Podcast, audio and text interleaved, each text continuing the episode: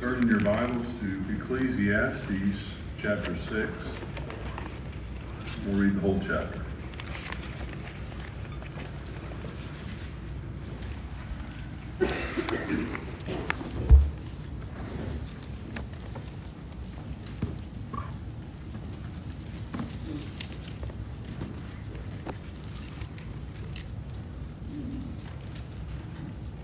There is an evil that I've seen under the sun, and it lies heavy on mankind.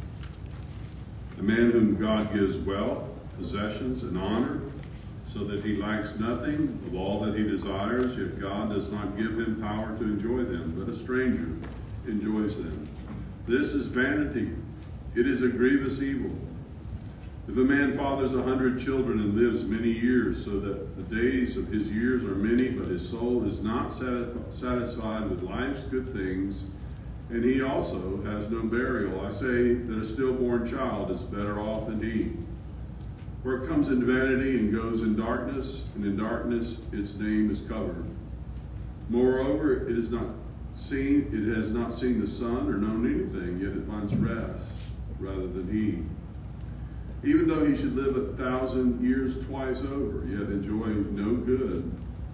Do not all go to one to the one place? All the toil of man is for his mouth, yet his appetite is not satisfied. For what advantage has the wise man over the fool? And what does the poor man have who knows how to conduct himself before, himself before the living? Better is the sight of the eyes and the wandering of the appetite. This also is vanity and a striving after wind. Whatever has come to be has already been named. And it is known what man is, and that he is not able to dispute with one stronger than he. The more words, the more vanity, and what advantage to man? For who knows what is good for a man, for man while he lives the few days of his vain life? Which he passes like a shadow. For who can tell man what will be after him under the sun? Heavenly Father, bless through our understanding the, the reading of your word, its mm-hmm. exposition. May it speak to our, our heart and soul today in such a way to transform us from what we are to what we ought to be in Christ. And we pray in his name. Amen we are a church that believes in the ordinary means of grace, and by that we mean the reading of the Word, the application of the Word, and the right administering of the sacraments of the baptism and the Lord's Supper that we have before us today. Uh, I'll remind you now that our communion, as we prepare our hearts for communion, our communion is open to members in good standing of an evangelical church. That means if you love Jesus, and have been admitted to the church by a profession of faith in Christ alone and nothing else, then you're welcome to come to the Lord's table. It's for it's, this is for the church. It's for the strengthening. It's declaring our um, communion uh, with the Lord and with each other. And then, then we would also ask that if you are professing faith in Christ, but if you but if you have things in your life that you are simply not willing to repent of and not willing to change, there's a warning in 1 Corinthians 11 that we want to take to heart, and um, and and and it might show that you're not truly related to Him, but it also might uh, uh, be a matter of drinking judgment on yourself, and that's a serious thing that we that that we. Uh, consider as we come to the Lord's table. So I ask you to think about that, but, but more than anything, this is spiritual food for those who need strength in the midst of a hostile world. And, um, and this is not for perfect people, it's for people who are repentant people who want to change and be more conformed to the image of Christ. So I'll say that as we prepare by hearing the word uh, this morning to receive um, the Lord's Supper. Solomon writes in chapter 6, he, this, uh, this incredible book of, of almost despair at times. It seems like this, this, is, this could be depressing, especially this chapter. You know, better to be a stillborn child than to live a life under the sun, and better to never have seen the sun than to uh, live life uh, without the, the joy of knowing God. And in fact, even, even being prosperous and successful, he says, There is an evil I have seen under the sun, and it lies heavy on mankind. Solomon saw a lot of things in his life as king of Israel. Being raised, he was, he was to the manner born. He was born into the kingdom. He was born uh, as a result of the illicit uh, relationship of, of uh, his father David and Bathsheba. The first uh, born of that relationship, remember, was taken by the judgment of God. And then comes Solomon. And then rapidly comes the end of his father's life. We learned about Josiah, the good king of Israel, uh, this morning in, in Dallas Sunday school class, and that was wonderful. And uh, Josiah was what? What was he? Eight years old? Eight years old when he assumed the throne. Well, Solomon was not much older than that. Uh, we don't know exactly how old Solomon was, but he wasn't much older than that. He had a heart as a young man to, to ask for wisdom, and he did. He, he God graciously granted that, and he graciously granted him wealth and success as a result of his young prayer. And we read the account of Solomon, we read the account of Solomon, the wisdom he, God gave him. We read the book of Proverbs. We read the wisdom God gave uh, Solomon in Proverbs. And we read the, the wisdom that he uh, gave him. Uh, obviously, at one time, he had a successful marriage because he wrote the Song of Songs. But then we read 1 Kings 11 and the sad account of how he went astray. And we're told explicitly that it's his, his desire to build his kingdom by foreign uh, uh, alliances with foreign entities, with um, the surrounding pagan nations through marriage. That's how they solidified uh, their treaties. And not only did he marry these women, he adopted their gods and he worshiped them. And if you don't understand that Ecclesiastes is written as a book of repentance after that, you, you read 1 Corinthians 11 and said this man wasn't even converted because his heart obviously was turned away from the Lord. I, I, I truly believe that's the only way you can make sense out of this book. I, I remember as a uh, young man going to various conferences and, um, different ministries, and, and, often a feature of those ministries would, would be to have, hear someone's testimony. I never remember hearing these testimonies, and, um, and people would talk about their, their uh, pre-conversion life. And, and I remember hanging on every word. And, and, at the, and then how coming away from that sometimes thinking is, wow, their, their life got really boring after they came to Christ. That somehow that's the way we think. But really, what they're trying to say is all the stuff that I had, all the adventures I had, it's like Solomon. This is Solomon's testimony of saying, I had it all, and what all of it meant was nothing in comparison to the contentment of knowing God. A man to whom God gives wealth, possessions, and honor so that he lacks nothing of all that he desires, everything that he wants. He's describing himself. This is it, and, and gives it, and yet he doesn't have the power to enjoy it. This is vanity. This is grievous evil. I imagine Solomon fathered over a hundred children. I imagine he's talking about himself again. Lives many years, so that the days of his years are many, his soul, that his soul is not satisfied with life's good things. He talks about burial. He's, and then he goes into this dismal depression that a stillborn child is better off than he. The insecurity of wealth, the insecurity of the things in this life. Jesus made it, made it very plain. What is a profit? A man, if he gains everything in the world, yet he loses his soul. I, I, I, did this series of messages many years ago, and, and at the time, and I, I, have, I apologize for not doing the current research, but I bet it's the same.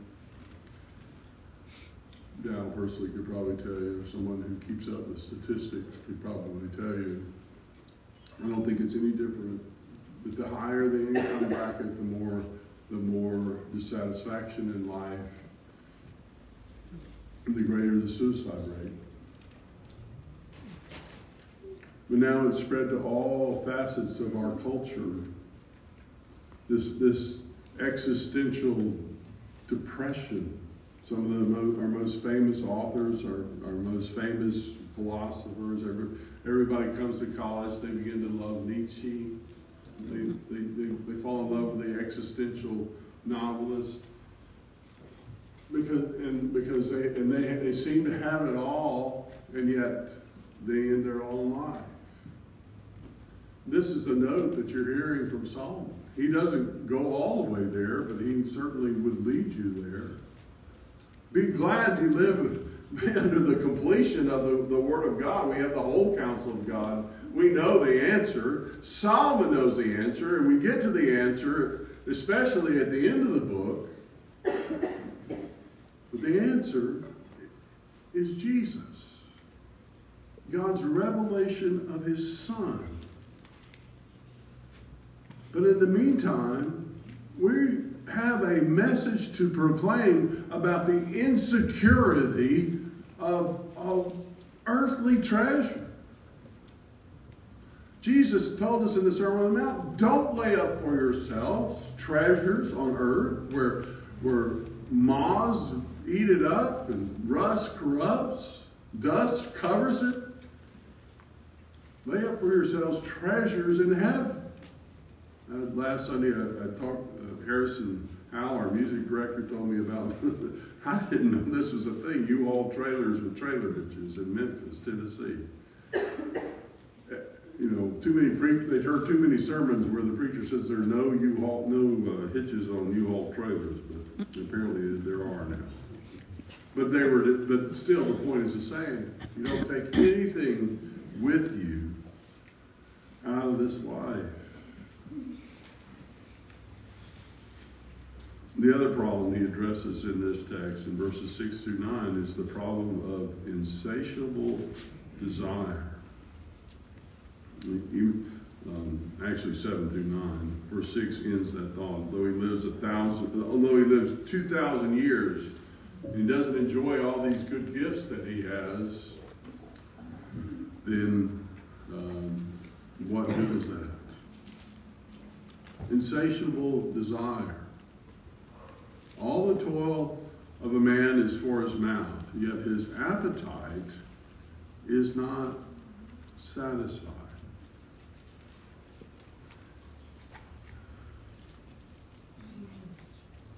Everything we do is for temporary satisfaction.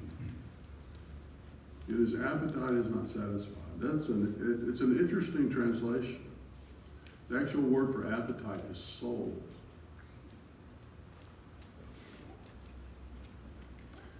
If you want to drill down to the problems of our culture, this is the problem right here. People are trying to fill their appetite or their soul with the stuff of this world.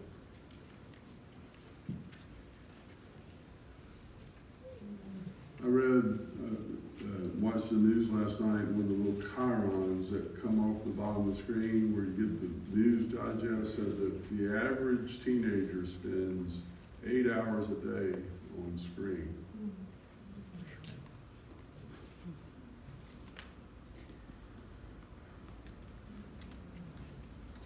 You know what they're watching?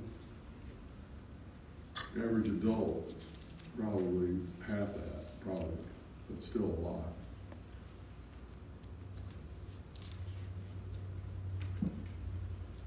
We have an epidemic of pornography and filth that is spewing into our world. People are trying to satisfy the longing.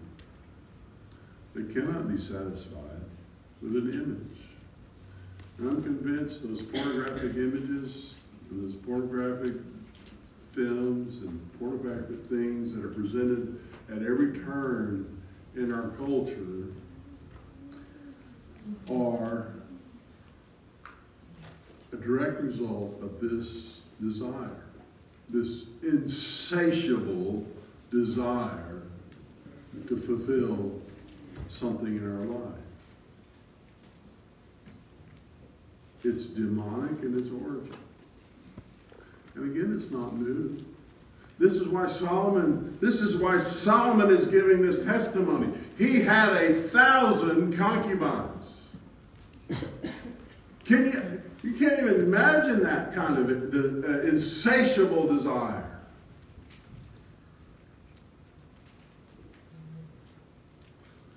And he knew that none of that could satisfy him or fulfill him. The same is true about substance abuse, whether it's alcohol or whether it's food or whether whether it's prescription drugs or illegal drugs. All of this is just rampant. I mean, in my, uh, I remember going out to get my D.Min in Colorado 15 years ago, and they first uh, medical marijuana. I, I, I, such a clean, Colorado Springs, such a clean city. Then the next year, every other storefront was a medical marijuana dispensary. What? Now, now you can drive to Missouri. And our, I talked to our police officers out here, they don't even bother with that anymore.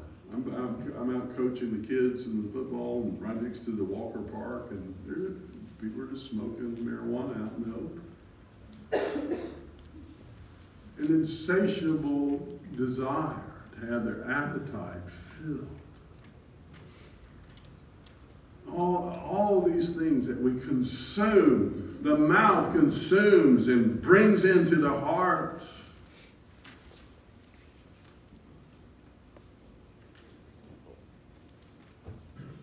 Better is the sight of the eyes than the wandering of the appetite. Again, it's the soul. Appetite is, is the same word for soul is for appetite. Oh. You can't feel it. You can't fill it with things, even good things, even the good gifts that God gives us. You can't fill it enough. There's never enough. The only thing that can fill your soul is the Lord Jesus Christ, is the meditation upon God's Word. It's the ordinary means of grace. And all of these ordinary means, the word read, the, the word applied, the, the, the sacraments uh, uh, administered, rightly. All of these are to point to our union with Christ. When we feed upon these elements, we feed upon Christ, and, that, and we don't literally consume the body and blood of Christ, but we feed upon his person in our soul, and then we are satisfied.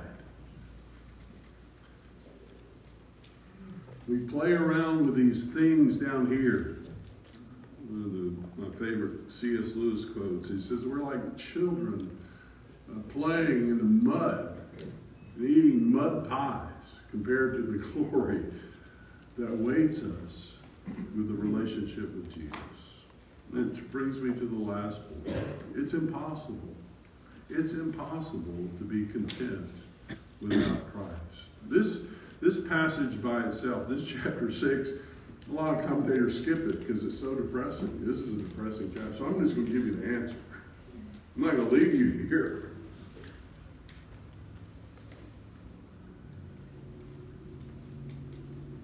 And he says this is going to come in waves. This is, this is written almost a thousand years ago, and here we are. And it's still coming, and it comes in every culture.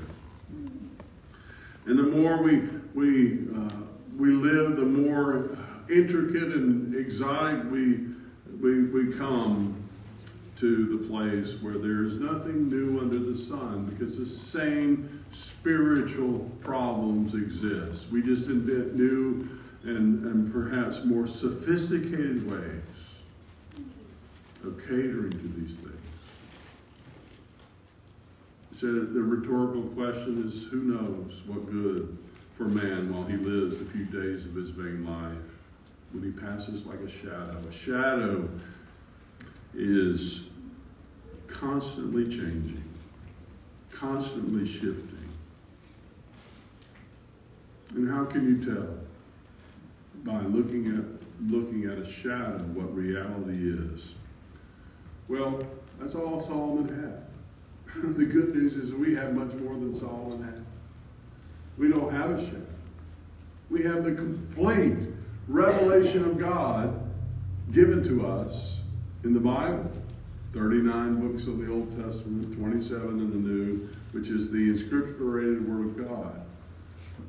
And now we know that what he is pointing to is the person of Jesus, his future heir. This is how, what we know. He had a shadow. We have the fulfillment of that shadow. Uh, what, who is behind that shadow? We have the Lord Jesus Christ, who came, who fulfilled all righteousness, who calls us to have Him as our desire, as Him as the one who satisfies our appetite, our soul and if we have Him, we have everything. And we have everything we need now for life now and life forever. I would ask you in closing do you know this great truth? Have you, have you committed yourselves,